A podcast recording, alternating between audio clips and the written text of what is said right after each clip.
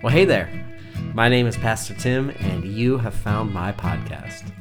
I currently serve as the pastor of First United Methodist Church of Fort Pierce, Florida, and I'm so grateful to be able to connect with you in this way. This podcast is a collection of my sermons and teachings that I hope you will use to deepen and strengthen your connection with Jesus Christ so that you might go and transform the world around you. So kick back, relax, and enjoy this week's episode.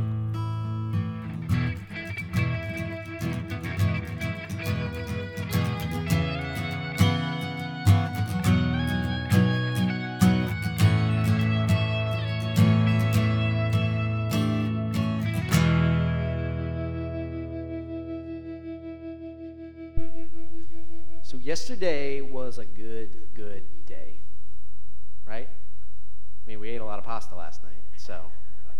Oh, yeah, and we did the thing yesterday morning where we loved each other and the world around us. Yeah.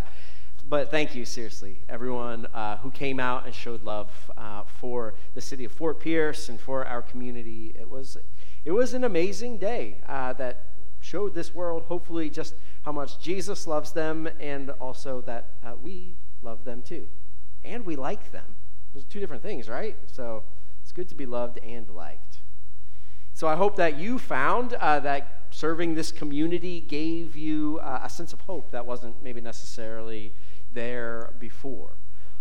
Hope is something that's in like short order these days, right? It, it's not seeming to be going around too much in our world. And so, you know, I found that the best way really to gain some hope, to spark it in my own life, is to, to go out and to spread love. And so that's what we, we did yesterday, and it gives us hope. It gives those whose lives that uh, we impact hope, and it gives hope to our whole world in some way or another.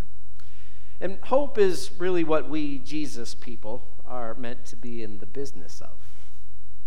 That's really what God wants us to focus our energy on. In fact, the prophet Micah uh, when he asks what God really, really requires of us, is really pointing at the fact that we are called to be people who bring hope into our world. And so we're right in the middle of a sermon series called Walk, in which we are looking at uh, Micah 6 8 in particular, and seeing how it is that God wants us to live our lives. And so last week we discussed how God wants us to be a people who are seeking after and doing justice in the world, and how that really looks like us starting to undo the, the cycles of sin that break our relationships between one another and the relationships within our communities. And today we're going to move on and see what the next direction that Micah gives us is and how that really leads us to live our lives. And so we're going to go ahead and just read Micah 6, 6 through 8, and kind of refresh ourselves uh, of what we read last week. And so Micah says this He says, With what shall I come before the Lord and bow myself before God on high? Shall I come to, before him with burnt offerings and with calves a year old? Will the Lord be pleased with thousands of rams, with ten thousands of rivers of oil? Shall I give my firstborn for the transgression? Shall I give the fruit of my body for the sin of my soul? But he has told you, O mortal, what is good, and what does the Lord require of you, but to do justice, to love kindness, and to walk humbly with your God. And so remember that Micah's argument is shaped as a, a, rhetorical question. He, he's basically saying, like, God, what do you what does God want from me? Does God want like lots of sacrifices and, and lots of religious observances? And the answer is no, no. He really wants these three things that, that you do justice, that you love kindness or love mercy, and that you walk humbly with God. So today we're going to focus on this second and uh, middle piece of uh, what Micah says love mercy, or in this translation, love kindness. But what does that really mean to love kindness? Well, it's really something that, uh, again, we're just going to have to look at some Hebrew in order to understand. The word translated love here is uh, the word ahava, which is pretty straightforward. It kind of sounds like a magic word, but it's not. It really just means to hold something as the object of our affection, to be inclined towards and hold something in our favor, and then to act like it. Because love is an action word. And so, what exactly are we called to show our affection towards and, and work towards? Well, that's really the meat of this whole thing. So, our English translations, uh, they say kindness or mercy.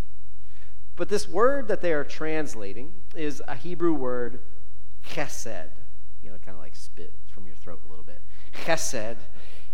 And it's one of the most unpronounceable and untranslatable words in the Hebrew language because it doesn't really have a, a good uh, sister cognate word here in our English language. It, it, describes something that, that we really need a whole lot of our English words in order to fully encapsulate and describe. But I found that the closest that we can get to explaining what is meant by this Hebrew word, chesed, in English, is our idea of unconditional love. And so Micah's command is hold your affection and work towards unconditional love. And that's actually not even super helpful either, right? Because what does that even mean? I don't know. Well, it's something that is really best illustrated rather than explained. See, the word chesed is used 245 times in the Hebrew Bible, which is just another way of saying your Old Testament. And the vast majority of the times that it is used, it is used to describe the love that God has towards human beings. There's a loyalty in God's love towards humans that knows no boundaries. God has proven that much is true. And, and throughout the book of Psalms, which is a bunch of prayers of praise and songs to God, God is lifted up as being the God of steadfast love, of loyal love, or of chesed. And so, this is really the foundational and core meaning behind this word that Micah uses in telling us how we're called to live our lives. Micah says, Love the way that God loves, without condition, steadfastly, mercifully because if there's one thing that we should be learning about God from our Bible and from the story of Israel in general, is that God is deeply merciful. God should have given up on Israel and really should have given up on all of us humans a long, long time ago. But where common sense says, give up on these fools because they're never going to get it, God is not content to escape from us, the people that he loves. God is relentlessly merciful towards them, towards us. And that's a really important aspect of what Micah is teaching us here about how we are called to live. But maybe you're like, well, okay, that's fine. That's easy for God because God is God and I am not. What am I supposed to do with all this? What does it look like for me, for us, frail humans, to love in the way that God loves? What does that look like? I think it's best illustrated by one of my favorite stories in the Bible. It's the story of a woman named Ruth. You see, in the early days uh, of Israel's history in the Promised Land, you know, after they're, they're brought up out of Egypt and wander around in the wilderness for a while, they, they move into the land of Canaan, which was promised to their ancestor Abraham, and they're, they're living there. And it's during this period of time called the Judges, when there's no king in Israel, the story of Ruth takes place. Ruth was the daughter in law of an Israelite woman named Naomi. Now, Naomi and her husband left Israel to move to a country called Moab, which was just right next door. And, and their two sons grow up and they marry two Moabite women a woman named Orpah and a woman named Ruth. But suddenly, tragedy strikes, and Naomi's husband, as well as both of her sons, die. And this leaves all three women widowed.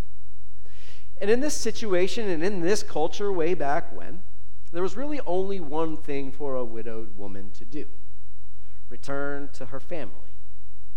See, widows were not well cared for in, in the ancient world, but families were obligated to take care of their own. And so Naomi decides that she must return to Israel, and her two daughters in law must return home to their own Moabite families.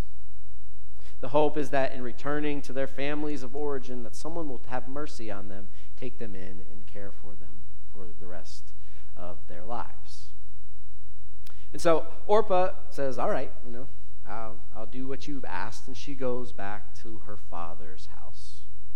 But Ruth, Ruth's like, Nah, I'm not going back there, man. I, I, don't, I don't like that guy. I don't know what her, I don't know why she didn't want to go back, other than she wanted to stay with Naomi. And, and Naomi's like, no, you, you cannot come with me. Naomi knew that, that when they went back to Israel, Ruth faced the possibility of a very difficult life. But Ruth insists on staying by Naomi's side. She says, Where you go, I go. And where you stay, that's where I am going to stay as well. And so the two of them set off back to Israel. And when they arrive, Naomi learns that they're somewhat in luck because there is an unmarried man from her family line named Boaz. But she realizes quite quickly, I'm a bit too old for this strapping young lad. But maybe, just maybe, my friend Ruth might be able to catch his eye. You see, the way for women to get back into the family and restore their status, also called being redeemed, was to marry back into the family structure. If either her or Ruth was able to marry back into the family structure, then all of Naomi's family's wealth and uh, identity would be restored to her. And so she sends Ruth out to glean or harvest from the edges of the fields of Boaz. This is a, a kind of a, a, a two part deal, right? One, they get some food, which you need to live. And two, if she's out there kind of stealing from Boaz, maybe he'll catch a glimpse of her and take a liking to her. And he does. They, they build this semi relationship together. And then some time goes on, and, and Ruth finds out that Boaz is working at this place called the threshing floor. He's late, it's late at night, he falls asleep. And so what she does is a very bold thing. She sneaks in to his place of employment, which is also just like another place in his house, right? And she lays down at his feet. And when he wakes up in the middle of the night, she essentially asks him to marry her. It's bold. I kind of like that. She wasn't taking no for an answer. She says, she says, Would you please restore me and Naomi to the family life of Israel? And Boaz's response to her um, isn't like, Yo, crazy lady, get out of my house. He says this to her. This is Ruth chapter 3, verses 10 and 11. He said to her, May you be blessed by the Lord, my daughter. For this last instance of your loyalty is better than the first. You have not gone after young men, whether poor or rich. And now, my daughter, do not be afraid. I will do for you all that you ask, for all the assembly of my people know that you are a worthy woman. See, by this time, Boaz has been around Ruth a fair amount, and he's seen the way that she has clung to her mother in law, Naomi. He's been asking around. He's found out about this crazy Moabite woman who left everything to follow another widow to a strange land. He's, he's heard about how she has given up her secure future with her own family to stay and care for her elderly mother in law. He has seen her picking food from his fields in order to make sure that Naomi was fed. And so, what he says to her is that he sees her loyalty. And that word that he uses to describe her, it's the Hebrew word chesed. Boaz sees in Ruth an attribute, a means of living in the world that mirrors God's own way of loving human beings. It's sacrificial, it's unconditional. Ruth didn't need to do any of what she did, but her love for her mother in law defied logic. It defied basic survival instincts. It defied what was in her own best interest. And the reward for this was that Ruth did eventually marry Boaz.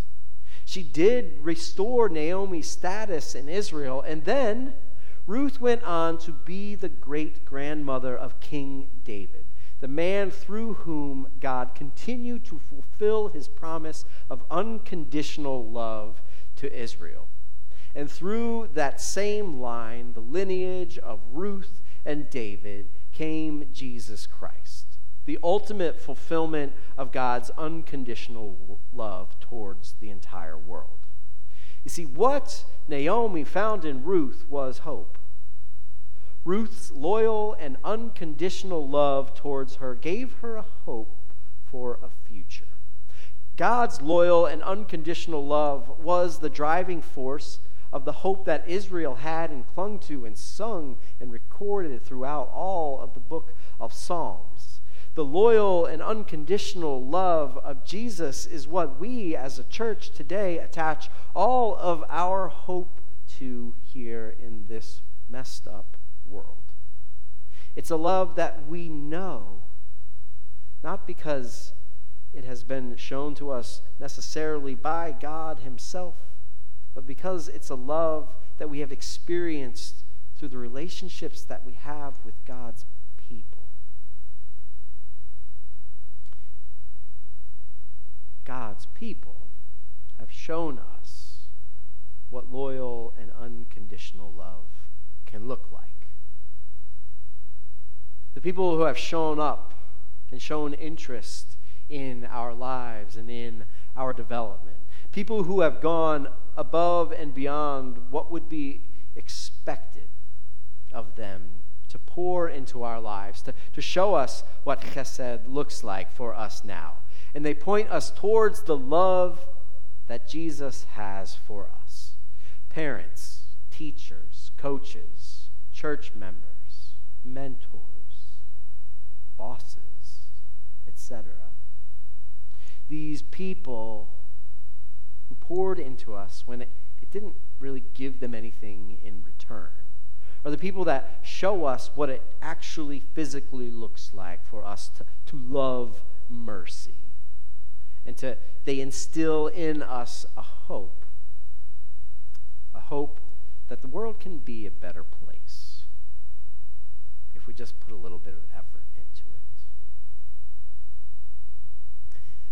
Crystal Jones is a woman who uh, worked for, volunteered uh, for a program called Teach for America, which is an organization that goes into super low income places and supplies them with teachers. And so, so Crystal's first teaching gig uh, was with a first grade class uh, at an inner city school in Atlanta.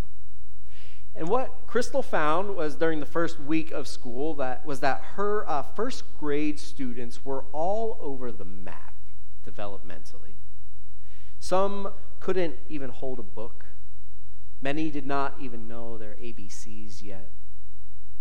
But most of all, she realized that there is absolutely no way that I'm going to get all of these students to a first grade reading proficiency in just a single calendar year. But Crystal also observed her students and noticed something else that was very interesting to her. they shared recess time with the third grade class. And what she saw at recess every single day was that her first graders flocked to and looked up to and, and just really, really admired the third graders. What she found was that her group of first graders, they really, really, really wanted to be third graders.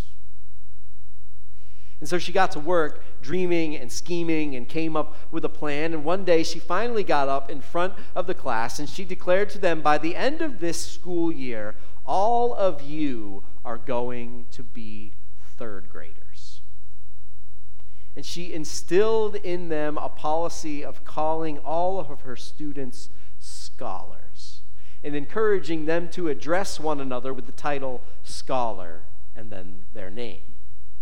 And every morning they would stand up and they would recite this creed together. A scholar is someone who lives to learn and is really good at it. And what happened was a complete turnaround of attitude. The students were united under their new identification as scholars. They worked hard to help each other and to achieve their goal of becoming not second graders, but third graders. Six months into the year, the entire class passed the first grade reading proficiency test. They were reading beyond the comprehension level of first graders. And by the end of the school year, they passed unanimously the second grade reading proficiency test. The entire class, for all intents and purposes, were third graders. Crystal saw these students. She saw their nearly hopeless situation and she made a decision about them. They were third graders in the making. She sold it to them, and there was hope that if they lived into their identity as scholars that they would become third graders. And then she created a community that supported that hope, and it became a reality for them. And this is really who Jesus of Nazareth is, is it not? The incarnation of Jesus Christ is like God coming down to earth and being thrown into a first grade classroom. Like, look at all of these idiots. What am I to do with them? Should I just pass on by and like check out the next planet?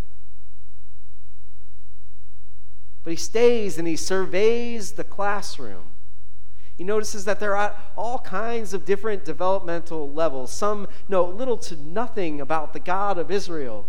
Some are advanced in knowledge, but they have no idea how to actually practically live that out. No one can pass the kingdom of God proficiency test. Not like this. But instead of just packing it up and saying, these folks are hopeless, they'll never get it, Jesus does the exact opposite, right? He takes a group of folks and he says, hey, you all, follow me. I'm going to turn you into third graders. And by the time that Jesus went to the cross, that first ragtag group of first century first graders that he called to follow him understood and knew enough to carry on his mission. And when Jesus came up out of that grave on Sunday morning, they were given a hope that ignited them to take the mission of Jesus out to a world filled with first graders and turn them into third graders. You know, listen, the reality is that we can't change the whole world uh, on our own. We can't fix everything that's broken, but we can show like one person, one group of people, one organization, one class of first graders, the type of loyal and unconditional love that Jesus showed this world. The type of love that Ruth showed to Naomi, the type of love that Crystal showed her class of first grade scholars. It's that type of love that, that sparks hope, that gives people something to hold on to when everything seems like it's falling apart. It's in that love that people will see the face of the God who would move heaven and earth to stoop down and meet with them. So the question is this Where is God calling you to show that you love? That you love mercy, that, that your heart is inclined towards loyal and unconditional love of God's people. You know, I hope that yesterday you were given a glimpse of that call into your life. But there's so many more opportunities. Project Love Impact isn't really one day long. It's 365 and sometimes 366 days long in that bonus year. So how are you called to bring the spirit of Project Love Impact? The spirit of God's unconditional, loyal, and undying love into a community that desperately needs to know that God is with them. How are you going to show people the image of God's love? And then, will you step out and seize that call? Let's pray. God, we thank you for your undying love. We thank you that you look at us and you don't see a bunch of first graders. You don't see a bunch of hopeless folks that'll never get it right, but you see people with potential. You see members of the kingdom of God, those whom you love and have called to go and bring the, the light of Jesus into this world. so, God, we pray that you would show us how to truly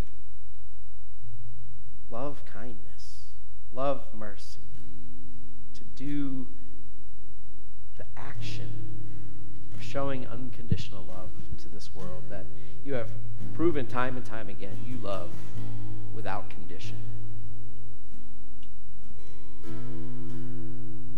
That we would be agents of your mercy and love.